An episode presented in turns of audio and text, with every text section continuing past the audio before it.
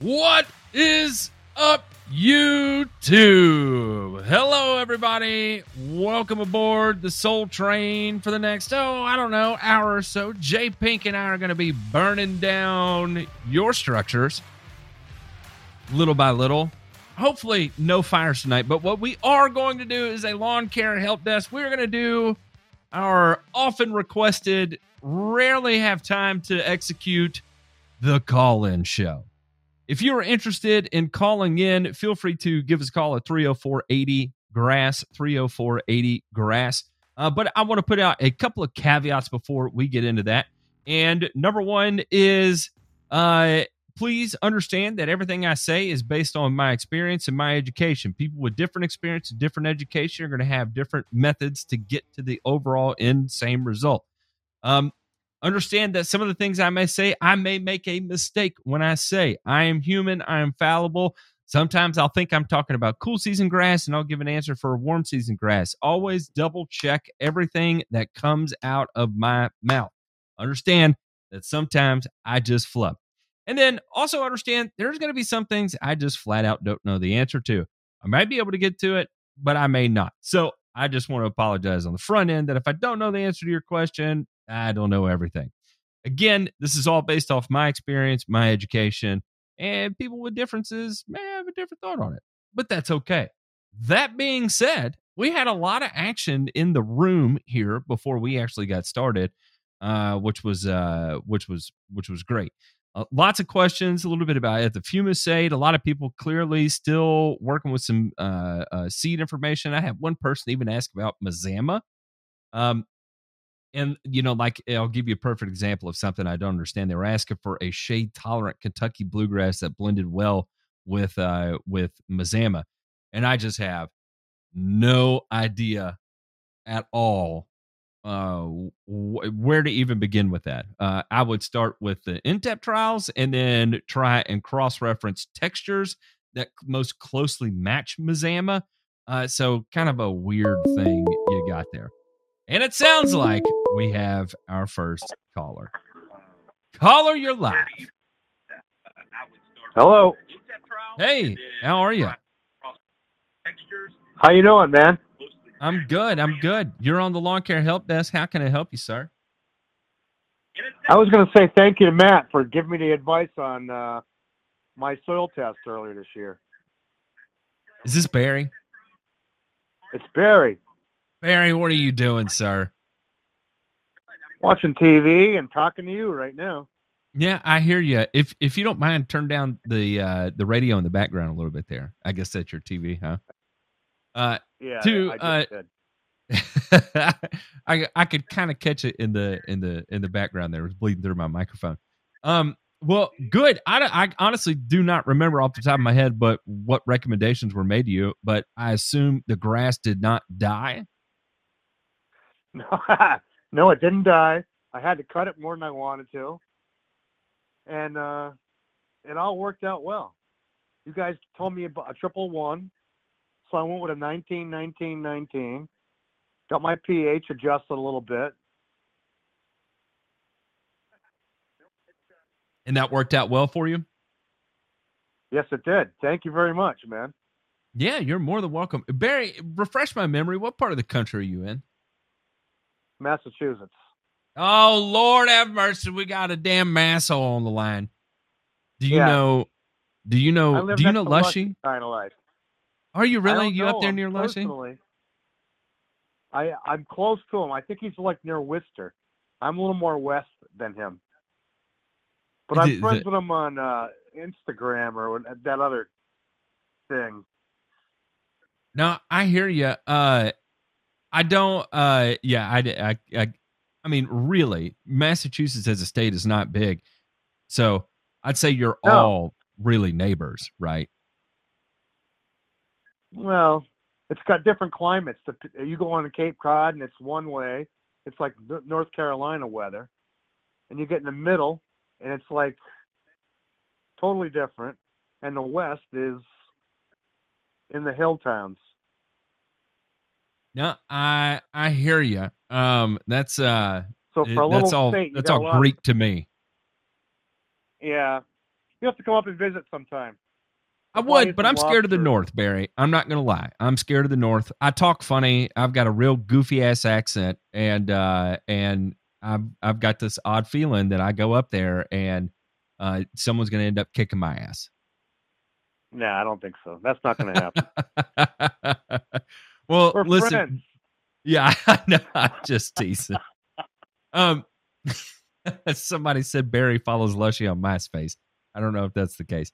Barry, thanks for calling in. I'm glad it worked out for you. If there's anything else we can uh we can help with, uh please please let me know. Thank you, sir. No, I just I was going to throw down the next last bag of Carbon X, and you already answered that question. Oh Lord, have mercy. Yeah, get rid of it. Tell it rest in peace. Pour a pour cold beer over the empty bag when you're done, and call it good. Yeah, that's what I was planning on doing. All right, sir. Well, it was good Have talking night, to you. man. Yeah, man. Nice talking to you too. Thank you. All right, we'll see you. See, we're doing the live calls. Look at this. If you want to call in, be on air 304 804 7277, 304 804 7277, or 304 80 grass. How about that one right there? Uh, cut checking in from the chat real quick. A couple things. Turf mechanic, my man Brian in the shows.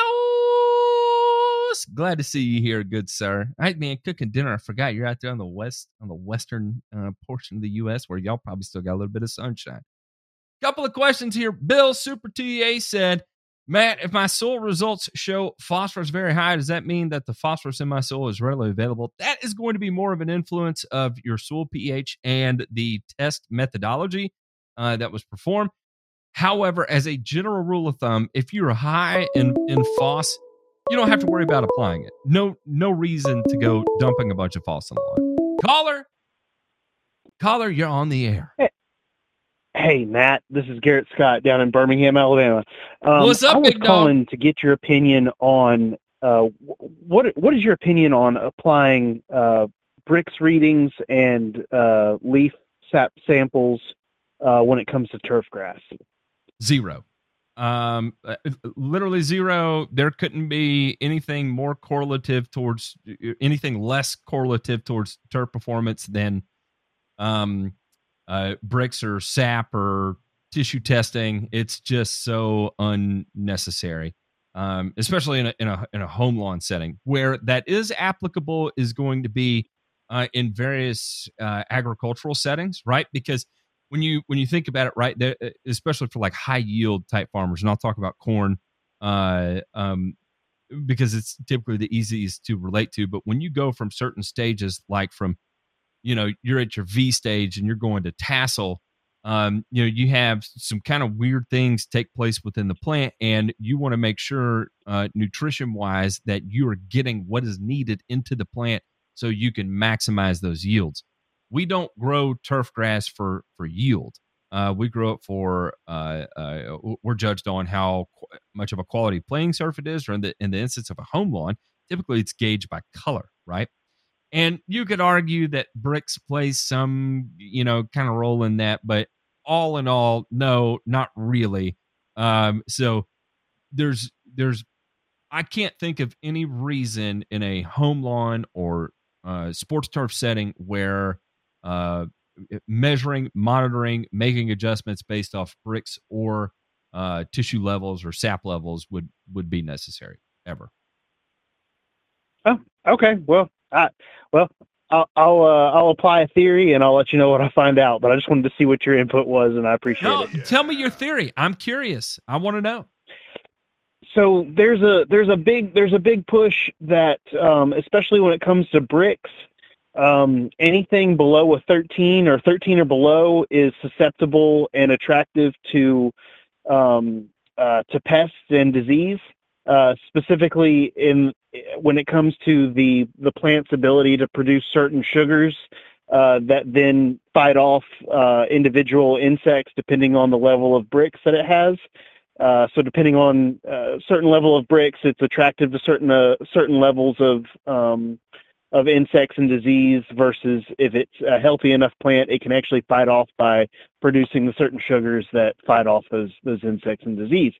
Uh, and that that's kind of I, I was just curious as far as like inputs and stuff like that. You know, of course, at the end of the day, do you have an unhealthy lawn? It's going to be more desirable when it comes to disease and insects. And I just didn't know if there was anything that you were aware of, um, especially in the turf realm. You kind of focus on that. I know the fields don't cross always, um, and that's just kind of a, a theory as far as trying to apply less and still get great results um, and and focus on a healthy lawn is kind of where my theory is going. Um, and I just didn't know if you had any inputs based based on that.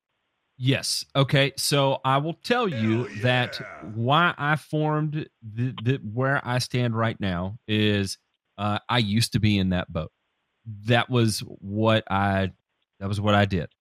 Um, I was a big subscriber of that, and I went about it every which way imaginable to try and because for for me, my big thing when I moved to Knoxville was how do I mitigate the uh, the the brown uh, brown patch pressure that I face here, right? And mm-hmm. I was willing to do anything necessary to mitigate that. And there was a lot of BCSR at play. There was a lot of of you know trying to promote the highest Brix content in the plant possible. And in terms of return on investment, I I wouldn't say it was zero, um, but it was definitely no more than like five percent. So mm-hmm. that was that was why I kind of went back towards turf centric research, right? And um, and turf centric research shows that as long as you maintain uh, uh, uh really just a, a, a you know what's quantified as a, a, minimum level of sustainable nutrition. As long as you are in excess of that then typically the genetics and cultivars that we have available to us today will maintain adequate Brix levels and uh, the the the aspects of the plant. You, you can capitalize on those positive aspects of the individual genetics uh, without having to uh, you know go out there and make your specialty applications to try and drive up sugar levels in the plant uh, if you were using extremely old cultivars or something, you might your mileage may vary into a little bit more of the successful side. I don't know. It's a shot in the dark. Uh, but at least everything I've managed over the last um, you know 10, 12 years, not no impact whatsoever. And and that makes sense based off of especially because basic macro and uh, micro and macronutrients that we apply through our fertilizer applications um, are very heavily linked to to the overall health of the turf and its ability to fight off those sort of things. So I completely get that. Um, an additional step that I'm going to try to take is in in a tested environment, of course, is is to is to as not only mitigate uh, applications of those uh, fertilizers, but as but even um, uh, sorry, um, antifungals and um, pesticides as well, um, thing, things of that nature, focusing on the soil health. And, and, and I completely get where you're coming from, and I'm not trying to, you know, go against what, what your research and your experience of many, many years have against my amateur status.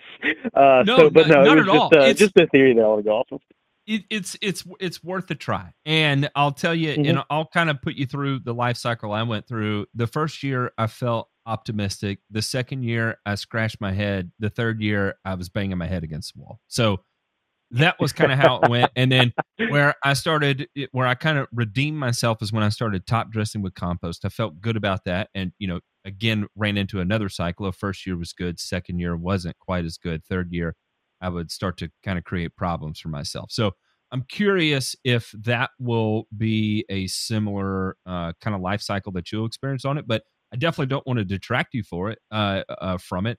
Uh, check it out. I think uh, I think it's it's worth a shot. And um, you know, who knows? You may have the cultivar blend that that tends to to revel in that type of scenario. So check it out. Okay, we'll we'll we'll find out. I'll let you know if you find out anything other than what you've already learned. Yeah, man, I appreciate it. Thank you for calling in. Thanks, man. Have a good one. All right, you too.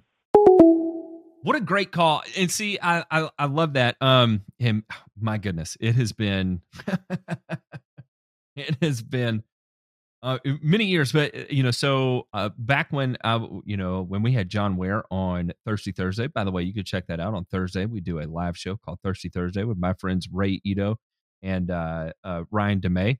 Uh, awesome turf grass professionals out there, way smarter than I am, and that's why I love having them on.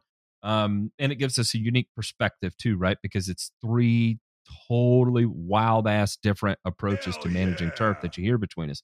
But back in the lawn site days, ICT Organics was always crammed. I mean, it was everywhere. Sumagrow, ICT Organics, and man, I went all in on it, all in. And uh, I tried it every which way imaginable, and uh, it just never did perform well for me. It might for other people in different areas with different turf types, but for me, and what I was doing here, it wasn't. Oh boy, caller, you're on the air. And we're out. Uh, one of the uh, if you do feel like calling in 304-80 grass or 304-804 7277. And we got another one. Let's see what happens here. Hello, caller. Caller, you're on the air. We got a twofer there. We might be making was, some people nervous. It was the same number. I, they might be having issues on their end. I gotcha. I gotcha. Uh, Jeppa Del said, seeded three days ago with untreated turf type tall fescue, concerned about fungus, had about a pythium and brown patch this late spring and summer. Can I apply azoxy propiconazole safely? Yes, you can. When? Now you can. Here's the thing, Jeppa, is uh, if you are not in the conditions that are favorable for the development of disease, and I doubt you would be for pythium right now, you don't have the heat. Uh, are you in conditions that are favorable for the development of brown patch? Eh, it's possible. It's possible, but it's been cool uh, for the most areas of the transition zone that I've been looking at here recently. So, unless you're in a weird area like maybe Texas or something like that, um, I would just say you're not in disease season. And what you're looking for is nighttime temperatures over 65, daytime temperatures, uh, you know, over 85, really, eh, 80 to 85, somewhere in there, and high relative humidity. If you lack those three pieces, uh, you kind of lack the disease triangle, and therefore the probability of you developing disease this late in the season is low. So I wouldn't deem it necessary. Caller, you're live. Hello? Caller? Yes? Caller, you're on the air. How can I help you, sir? Um, I just uh, I just over or nuked my lawn, and I'm curious on what to do after that. After planting grass seed and cutting a few times. Okay, so you nuked your lawn. You planted grass seed. You've already planted grass seed, right? And it's up, and you've cut it a couple times.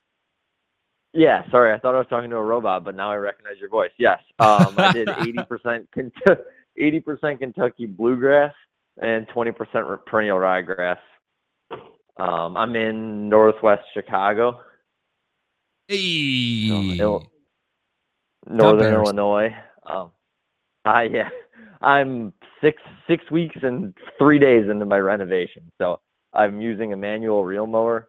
Um, I'm cutting at uh, about an inch and a half. I had to overseed again just two weeks ago because I had some washout spots but what I'm wondering is when do I reduce water? I'm watering once a day now, um, and doing a 1707 uh, once a week of liquid fertilizer.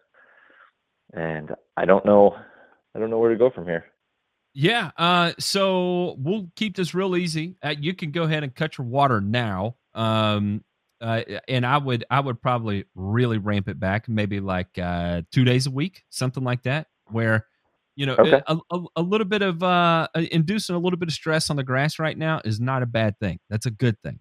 Um, and then sure. the second piece of it would be uh, as far as your fertilizer is concerned, just keep running till you get to dormancy, right? Uh, whatever you got okay. on hand, even if it's just straight urea, uh, there's no reason to do anything tricky or try to school it up or jazz it up or anything right now. Whatever you got, now's the time to just use it up, blow through your inventory, and be done with it. Um, I would should, say. Should I you, stick to a liquid or should I? Because I'm I'm about to run out of uh, dissolvable uh, fertilizer. I have a like a 1707 powder that dissolves. Should I just go to a granular? Uh, yeah. If you if you if you got uh, a granular on the shelf, or or you got to go buy something or whatever, yeah, just go get the cheapest bag of you know urea that you can. Uh, and really, what you where you would want to time it, probably in your area, I would say sometime around October fifteenth to October thirtieth. Uh, put down a, a, half pound of actual nitrogen, and uh, and then let it lie till till next year, and that's that's about all you need to worry about. Okay. Yeah, my first frost is the 10 year average is uh, the 15th of October, roughly. So perfect. Perfect. Um, so, yeah, I'd say right there on the 15th, get your last app down, half pound in, your gravy train. And should I should I stick with like a quarter to a half a pound a week of nitrogen until then? Uh, wow, that's a lot. Um, I know. So it is a I, lot. I haven't been a, doing that. I've been I've been doing seventeen percent of a pound every week is what I've been doing currently. Yeah, I think that's fine. Even if you space that out, because your your growth probability is is slowing quite significantly right now. Um, so I would say uh every yeah yeah every every two weeks you know 0.17 pounds every two weeks you know would probably be sufficient okay. right now i'd say you're you're fairly loaded up in the soil i doubt the grass is using all that yet Right, right. Yeah, I did a soil sample test in the spring and I was really low on nitrogen. That's the only reason I've and I know it gets kind of weird in a sample test for nitrogen, but um, that's kind of why I've been hitting it heavier than instead of every two weeks, I did every every week just to try to catch up a little on the nitrogen. Sure, and there's that methodology called the fall nitrogen blitz, right? And it tends to align better with Kentucky bluegrasses than other. And and since you are dominant KBG, then I think I think that makes sense. Uh, it's probably a little excessive, um, but uh, it's you're not going to hurt anything. How about that? It, it, it may be a little right, wasteful right. On, the, on the dollar side of things, but in terms of like hurting anything, hell no, you're good. Run with it. Sure. And then last question. So I'm manual reel mowing, um, mostly to avoid leaving ruts in the yard and to keep it a little bit lower to let any uh, late late bloomers germinate and sprout. Um, what should my like winter height of cut be? Over two inches? Uh, I, I, you, it could be, yeah. I, I'd say anywhere between your one and and two inch mark, you, you know, call it good. Uh, I don't think okay. there's just like a specific number you need to target. Um, I'm thinking about uh, you know up in your area you probably have to deal with a little bit of snow mold microdochium patch and um, i don't know of any specific research that correlates to mowing height um, so yeah i think and that may be wrong and that may be something you want to look up is is snow mold influenced by uh, uh, mowing height in kentucky bluegrass that's probably like the phrase i would google and uh, and see if you sure. see anything out there if you don't, then just pick a height of cut and call it good. I I would not sweat that piece of it too much.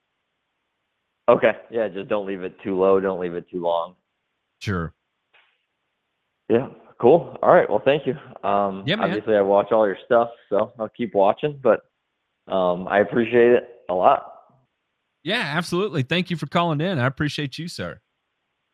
Thank you, man. Take care. All right. We'll talk to you. Bye there it's amazing how many people are uh are have got the uh, Kentucky blue. I say it's amazing how many people. It's not. I forget that there's a whole world out there outside of the South, and it and it's amazing to me.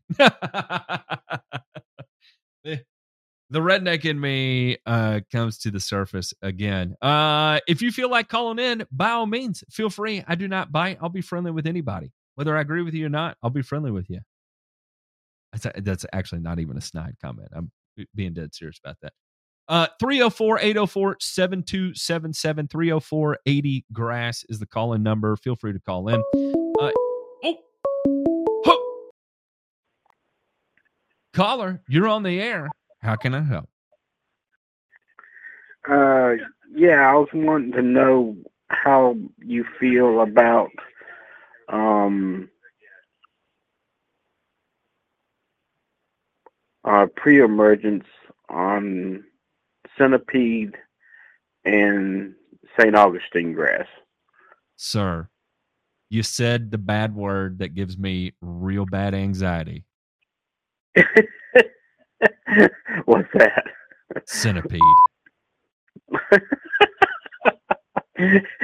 oh, you come say on, centipede, help me out. I start sweating, man. I'm telling you. Ah, ah. Fall, uh, fall, uh, uh, pre-emergence on centipede and St. Augustine. In my opinion, you got to do it. You got to do it. Um, okay. As far as what to use, being that this is the fall and you've got a decent length of time uh, for it to, to wear down, if you've got it in the budget, spectacle, I think would be an applicable uh, product in the in the, for this timing. Um, uh, if not, then one of your your uh, dinitroanilines like you know prodiamine, pendimethalin, um, or uh, uh, dimension. Here's where you have some good flexibility with with centipede and St. Augustine is you can take advantage of simazine and atrazine as well. Um, so a Right. combination mix of something like prodiamine and simazine would be actually a very efficacious fall pre-emergent program for centipede and St. Augustine. I, I had I had a lot of success with that in the fall. I like that. The reason I was asking is because I was watching one of your podcasts the other day with uh, Green Doc, and y'all were talking about, you know, using a product like Coastal. Um, Yeah. But you know, uh, Green Doc said that he wouldn't use Spectacle on St. Augustine. That he'd stay away from it. You know, even though it, you you know, um, said you could, but you know he wouldn't do it. Yeah, I think, and this is where he, he and I would would differ. I think in a, uh, let me ask you this: Are you in an area that goes fully dormant? Um, I'm in Middle Georgia, so I would say the centipede does, but the St. Augustine will still have a little bit of green. But it, it- you you basically go a, a couple months without needing to cut it. Right? Yeah. Okay, so I think in that instant, I think I think that's where uh, because because there's not going to be a whole lot of activity out of the plant then, and I think that reduced activity is what would increase the safety factor for using Okay. uh, uh, a spectacle there.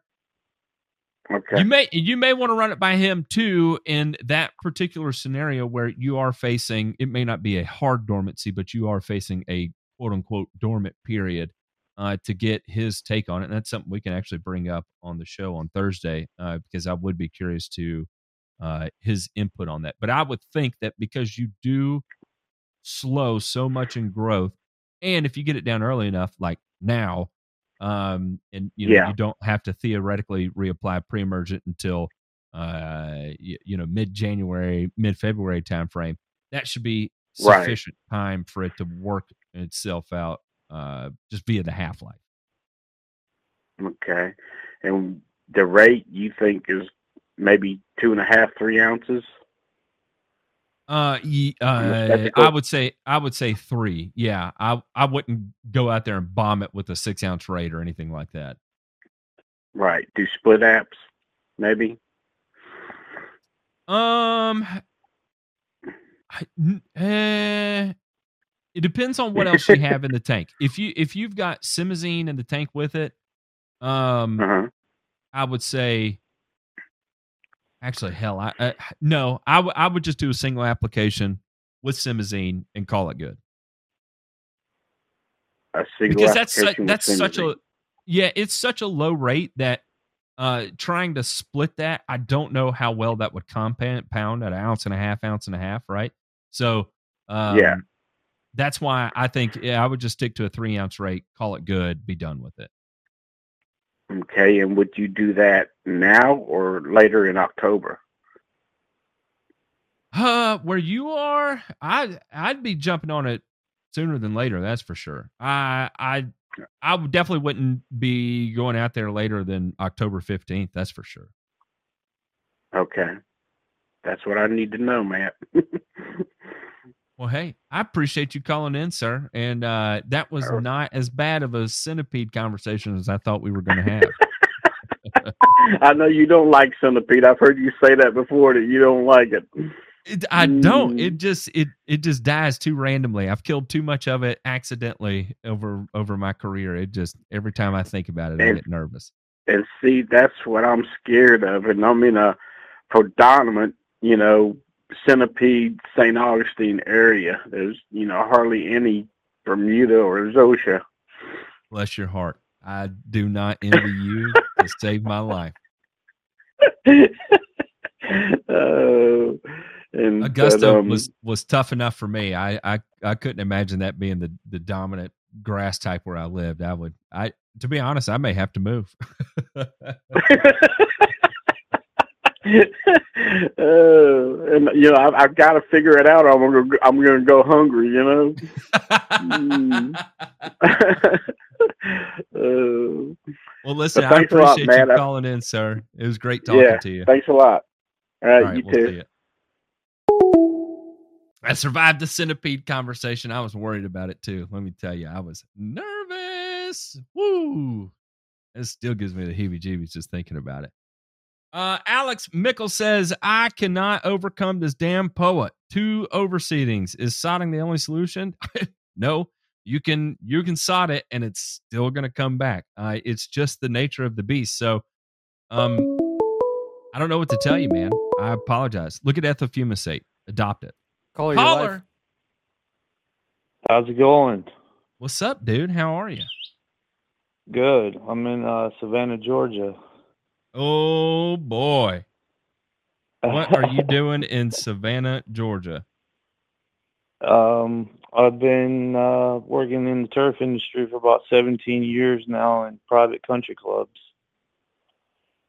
Ah, Lord have mercy. I was gonna ask, is your name Hobie Barrett? But uh, with, with uh, that background, no, but I do know who Hobie Barrett is. do you? Hobie's a great guy, isn't he? Yeah, he's a pretty good guy.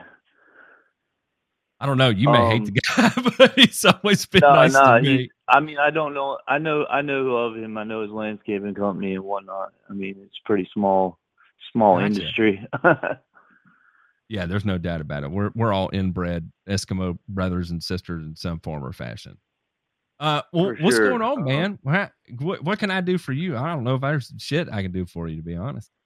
Um, I just, um, first of all, I wanted to just say what's up to some of my people, and uh, I kind of help out run a Facebook group. It's Centipede Lawn Fanatics, and uh, we just, I know you're not a big fan of Centipede, but we are, and we're trying our best to help people out with centipede because it's you know it's so fickle. And um, i feel like we've been doing a pretty good job of helping people this year with it because we're getting a lot of good results and a lot of uh, good feedback from people improving their lawns this year. And um, i don't know it just feels good to help people out and i've been watching and listening to your podcast lately and i'm just it's it's amazing to hear your story and hear when you started Carbon Earth and everything. Well, I appreciate that, and you know, thank you for putting the time in on the centipede piece of of things because I, you know, I don't know if you heard me talking to that guy before before you called in. I just yeah, man, did he was actually in Georgia. Yeah, yeah, I had uh, uh, yeah the the time I spent in Augusta was was brutal uh, and I, I, listen, I had skirted through my career without a whole lot of strife, and then all of a sudden, you know, we had. Do you remember the ice storm that hit Georgia when uh, uh, it shut down the highways and stuff in Atlanta? Yeah, yeah, definitely. So when that hit, you know, we had such catastrophic, wide, widespread uh, death of, of centipede.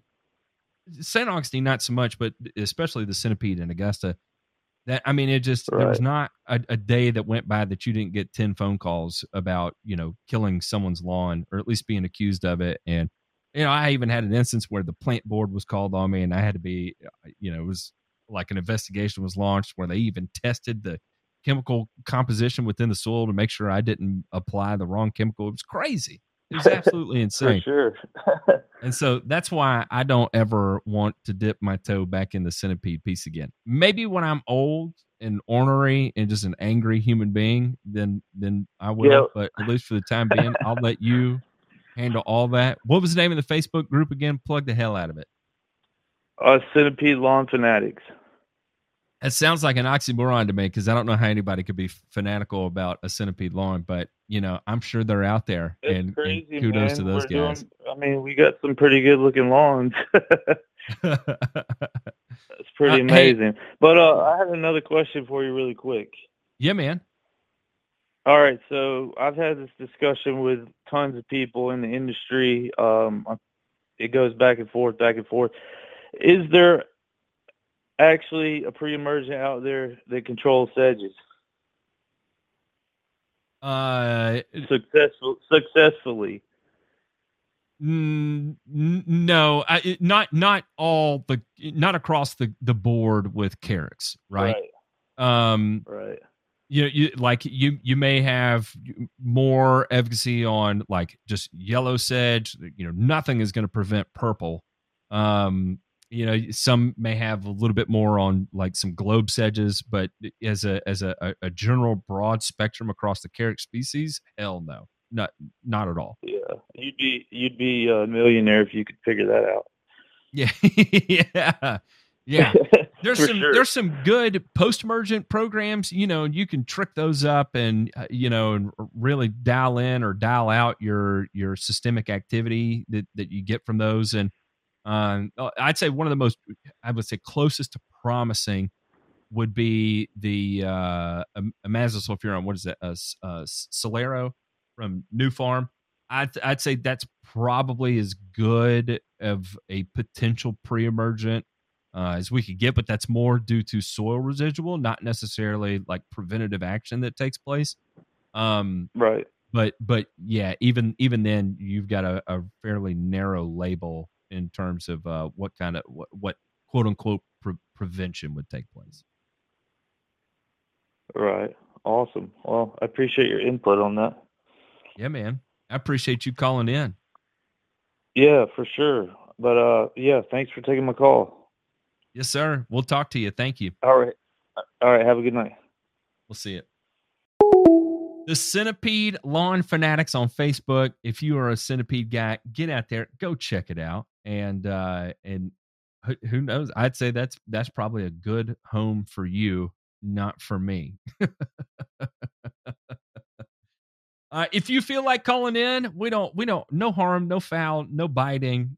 Check us out 304 804 7277. And we got another caller. Caller, you're live.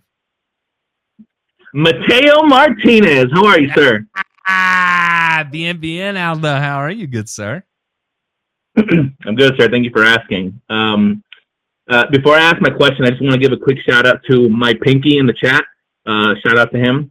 And um, those pinky. let me get a bunch of Thank you. Thank you for showing up. Do what? and real quick, if I can just get a bunch of one one ones in the chat, that'd be awesome. Uh, all the viewers, they can just plug those in. That'd be great too. Um, as far as my question, Matt, um, I am concerned over the level of of NPK that's already in my soil. Um, about actually, it's been 45 days. I'm sorry, in the last 45 days, I put out um, probably two and a half pounds of nitrogen um, to help follow out my ground. I was killing off my Bermuda, if you remember, you know, me asking you that before. Yeah, yeah, yeah. And um, I uh, I don't know if I need to put down anything else when I put down my ryegrass when I, when I seed. Really, um, should I? Or maybe you know a tenth of a pound of like sprayable one one one or like a one three one. I don't know. What do you think? Um, no, because that phosphorus you've applied is not going to go anywhere. So I would, uh, I don't know what you have, but it, yeah, a, a, a I, tenth I, I may or I may or may not have some um some grower G or I don't know maybe. Yeah, I'd say I'd say throw that down. You, you know, uh, a third of a pound of in, and just call it good. Uh, because everything else should be in place. It's not going to go anywhere unless you know the top two inches of your lawn erodes between now and then. Uh, and as long as it doesn't, then yeah, throw down your rack, call it good, and yeah, I would, I would not worry about it. There's probably some nitrogen loss that occurs, uh, but everything else is going to be relatively stable in your soil type. So yeah, no need to to go gangbusters and and do much of anything. In fact, in fact, I would not even apply the fertilizer with your seed.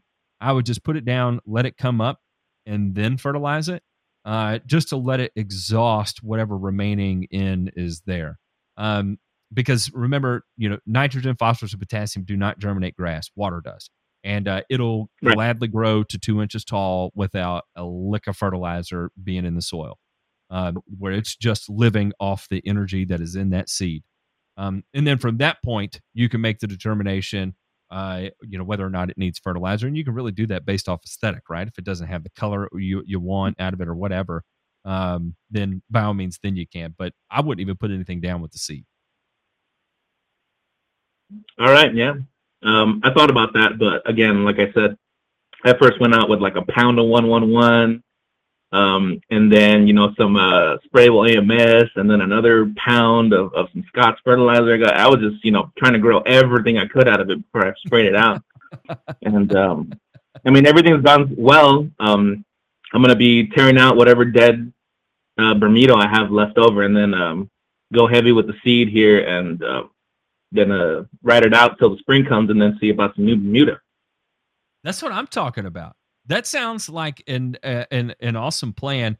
And uh, let, so what's interesting here is that you you are fallowing, but at the same time you're also cover cropping, right? In preparation yeah. of of new Bermuda coming down. So uh, I think I think that's actually awesome and a great way to go about that about that. And you know, as you kill off that ryegrass, you're recycling a lot of the the nutrients that you've already put down and uh, so I, I think it's a very economical, uh, environmentally conscious way to go about it. So kudos to you, sir. Thank you. Um, that was all. The, that was my only question. Um, and uh, before I hang up, uh, J Pink, go fornicate yourself.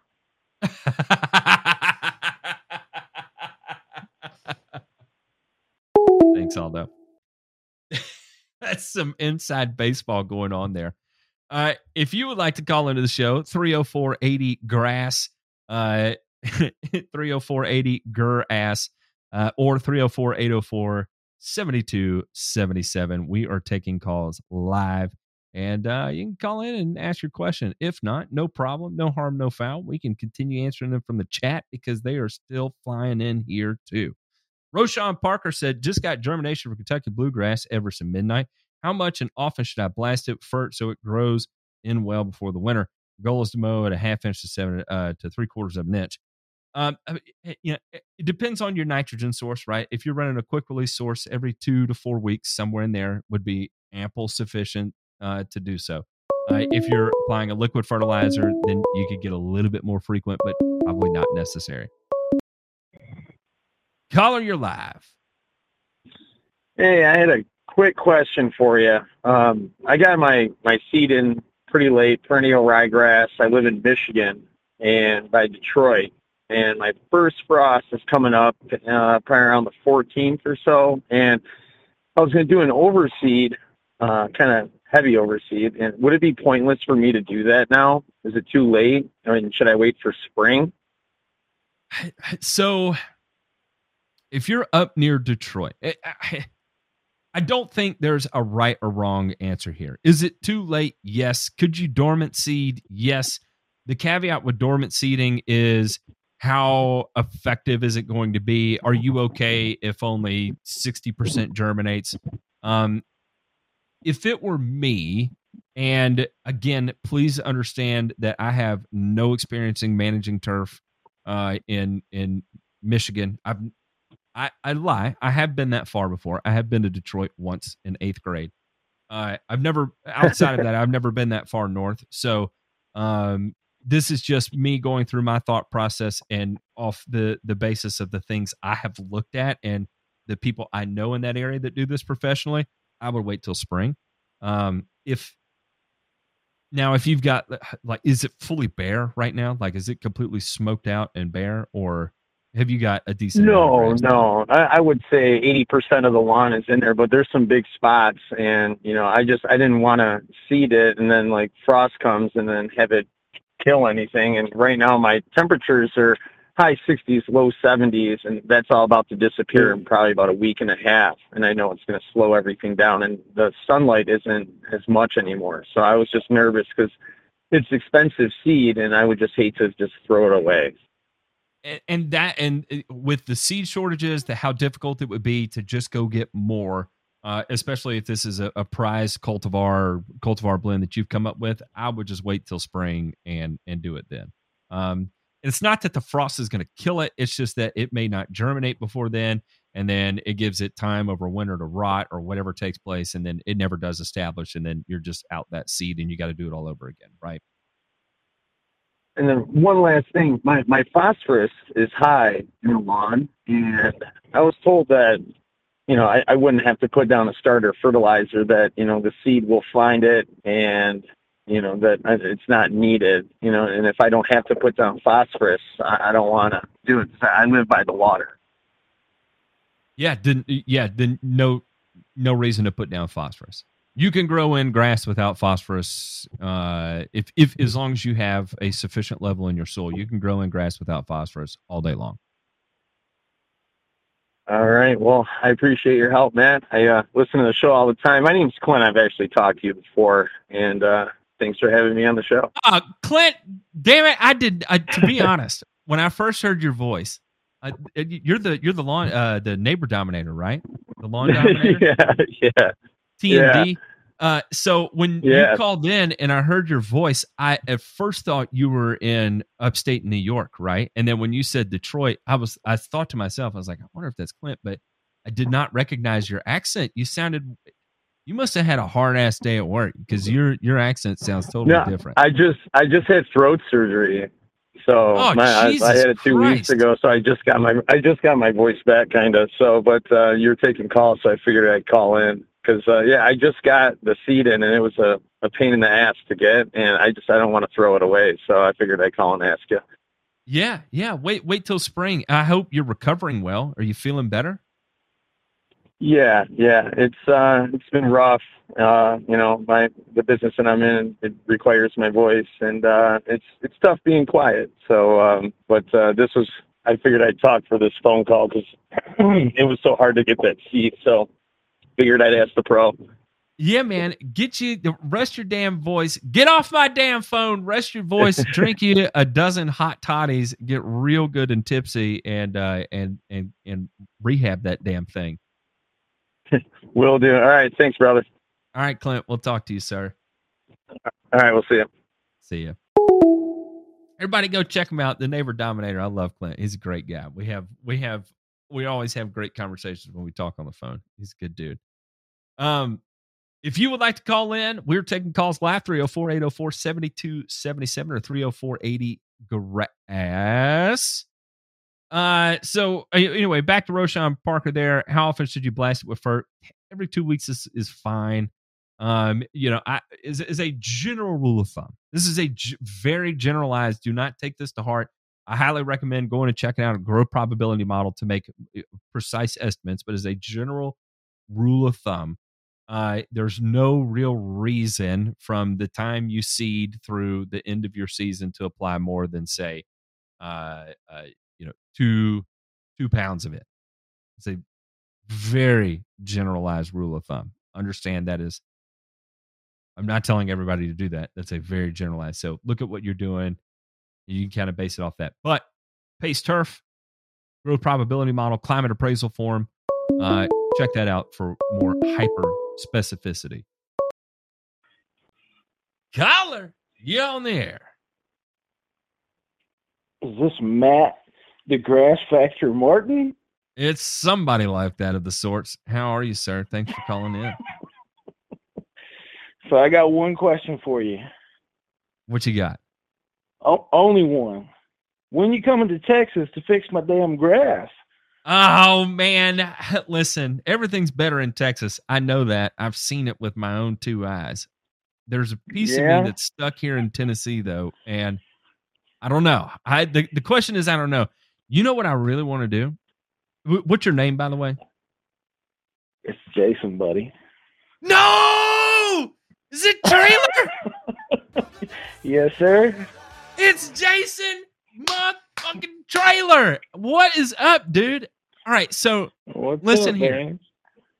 no lie we, we've we've been talking about this uh behind behind the scenes kind of sort of deal we are talking about maybe doing a live show in texas i think that would be a lot of fun i love texas um i i've, I've been to dallas once and i had the time of my life there for the short amount of time that i was there and uh, and i want to go back and it doesn't necessarily have to be be dallas i i'll go i'll go anywhere and uh but man that would be great because we could bring all the cameras we could come out to your place we could mess around with your wild ass bermuda and uh and try and figure out something to do with it. Has it how close to shut down is it right now? Is it is it even growing anymore Yeah, it's still growing. It's it's getting a little close though. It's definitely slowed way down.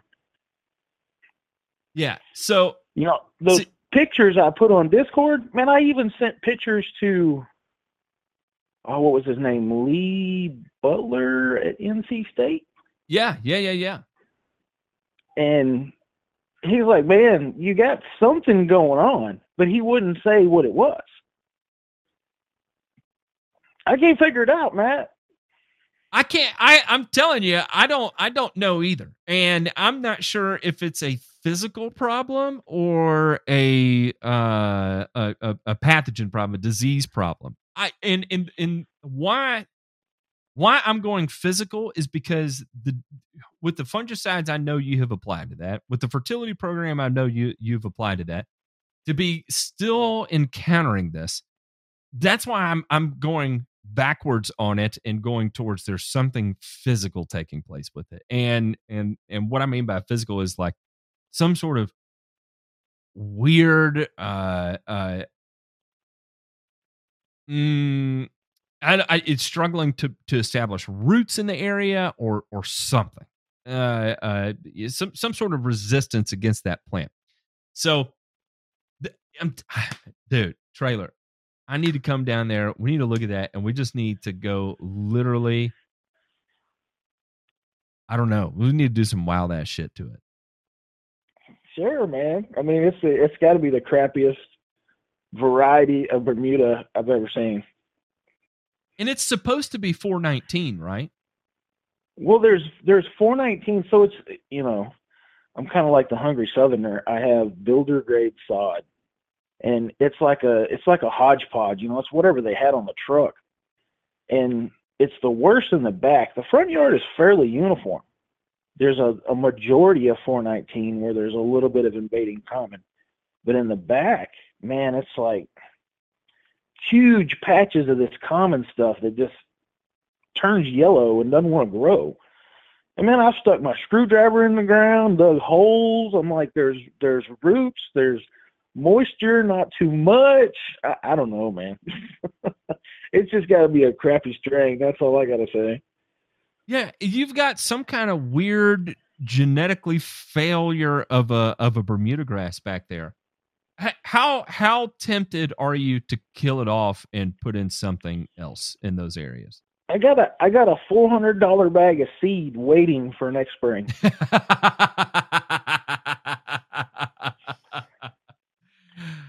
Okay, that answers my question. Okay. Hopefully Then- it's gonna change, man. Hopefully. I think I honest to God think it will. Um I, I think I think whatever whatever Oh my goodness. You know what just dawned on me? What's that? So we were talking to John Ware on Thursday, and he said he had coastal Bermuda in his lawn. And we were making fun of coastal Bermuda because it's absolutely impossible to keep that grass green, and it does not like to be cut short. It's a it's a uh, it is purely for pasture and for grazing. I Dude, wonder, that's what I got, man. I wonder if you don't have a pasture genetic, you know, uh, I, I can't even remember what all the is it is it Tifway 318 or or Tifway? It may just be Tifway. I can't remember. But I wonder if you don't have a grazing cultivar Bermuda, and that's why it does not tolerate because you even raise your height to cut to what three quarters of an inch. Yeah. And the shorter you go, man, that stuff starts checking out. It starts receding, like worse than my hairline. You know, I mean, it's it's bad. Have you seen mine? Uh, so I've, uh, you know, I've I've got common here, and it does not like, you, you, you know, anything below 0.6 is it starts to get starts to get squirrely, right? So, um, I don't think what you have is is just a true native common. I think I think you've I think you've got a pasture grass in there. Maybe that's why the front does so much better because the mixture that's in there, man, it doesn't seem to mind it. It just it keeps on rocking while the back is like, like what is this patchy cow grass? It, it just doesn't look right, man. I tell you what, let it grow to eight inches, get you a cow, and see if it just doesn't look awesome. It probably will. Probably will, though it might All right, man. I gotta say one thing Yeah. before I let you go, and it's just I freaking love you, man. I freaking love Said it a you, long trailer. time ago. I appreciate you calling in. This has been the highlight of my show. Eh, For everybody listening at home, eh, you know, uh, trailer goes back to the damn uh, uh, radio days when we did this on on radio and all that. So, and this is the first time I've missed ever that. talked to you on the phone, and uh, and it's and it's great. It's it's funny. On your birthday, one time, your wife sent me an email and was like, "Can you give a shout out to my husband?" He said it's part of his routine when he gets home from work he, uh, he sits down on the back porch, turns it on, and hands him a, a, a, an adult beverage and uh, and just vegetates for the rest of the day. I was like, damn, hell yeah, that's my guy right there. I enjoyed that show, man. I enjoy you. I love you guys and your show, and just keep it up, brother. Absolutely. Thanks, Jason. It was great talking to you. All right, buddy. Talk to you soon. All right, we'll see you. There he is, Mr. Beautiful himself, Jason Trailer. Uh, we're going to go a little bit longer here before we start uh, winding it down because why not? We can, right? So if you would like to call in 304 80 GURAS, 304 80 GURAS, or 304 804 7277 is the number to call in and be on air. And if you don't want to, no problem. I'm trying to get to things in the uh, in the chat right now, but it is I am so far be behind on uh on anything that was that was even asked. I have I have no idea where to look. I don't even know where to look. The it looks like the chat has kind of been all over the place. Look at I'm I'm I'm scrolling up now and I see ah here we go triple eight Huskers. I want to know your thoughts on the difference between applying T-Nex foliar versus a root zone application consumer product from Bayer like Slow Motion. Okay, so T-Nex is has the highest level of efficiency applied uh, foliarly because it is primarily absorbed through the leaves. Um, so there may be some uptake that occurs through uh, presence at the crown, but for the most part, to get a true uh, uh, understanding and response from it, a foliar application is necessary. Um, because uh, you know, especially when it starts, you start moving into predictive modeling based on growing degree days and stuff like that, and you may catch yourself coming out of rebound and you didn't reapply quick enough because uh, you didn't have the appropriate rate, and so you truly don't know what suppression is until you have applied as a foliar. Um, uh, well, I thought that was another one, but that wasn't it there. Oh, corn. Damn it, Mark. I'm sorry. I missed it on uh on the dude in uh, uh in Savannah about grinding grinding on that Flex 21. That is my fault. Uh, I don't think that I've ever seen centipede or zoysia grass. I also didn't realize there were so many damn weeds. Yes, there are a ton of weeds, and uh, there's nothing there's nothing fun about it. Uh, is that it? I think that's it. J Pink, am I glossing over any obvious questions here? I'm kind of scrolled up far on. Uh, there was one, and I know we touched on Celero, but we had one that said started using Celero in 2020 after two eight ounce an acre spot sprays, one in July, one in August. I had zero sedge for 11 and a half months uh, on normally sedge happy lawns. Was this a fluke? The label doesn't say it has pre emergent. I was just wondering if maybe uh, making a post emergent app with hopes of pre emergent effects would have anything to do related to that. What rate would probably work? What timing might work? Uh, sedge service calls are straight from hell in July and August. Okay, so no, it was not a fluke. And the reason why I talk about Celero and pre-emergent activities is uh, imazosulfuron. I did a video about it, all about Celero, so you can go back and watch that. And I cite this particular study. Celero was researched as a pre-emergent for sedge in rice, uh, and I think it was conducted by University of Arkansas. And so that's where I got that into my head and started dissecting about that imidazolinone chain uh, that sulfonylurea molecule um, is what likely gives it the uh, the action on the sedge, and then of course the um, uh, the the the eh, the type of soil residual we get out of uh, uh, sulfonylureas, right? So that basically, I used a study to try and make sense of the um, uh, the composition of the of the actual chemical itself and uh, and so it does make sense to me that way. I 100% do not think it's a gimmick. What you will see is that in their trials, they ran, I believe, a higher rate. So I think they started at eight ounces and went all the way up to 16, what would equate to 16 ounces of uh, of product per acre uh, were the rates they use, and they did show um, effective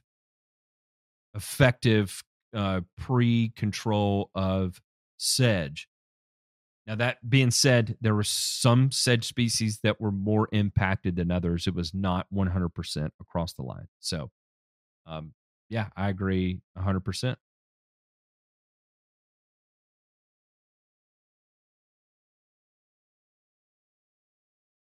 Let's see. Uh, I see Johnny Johnny Fescue. That's funny.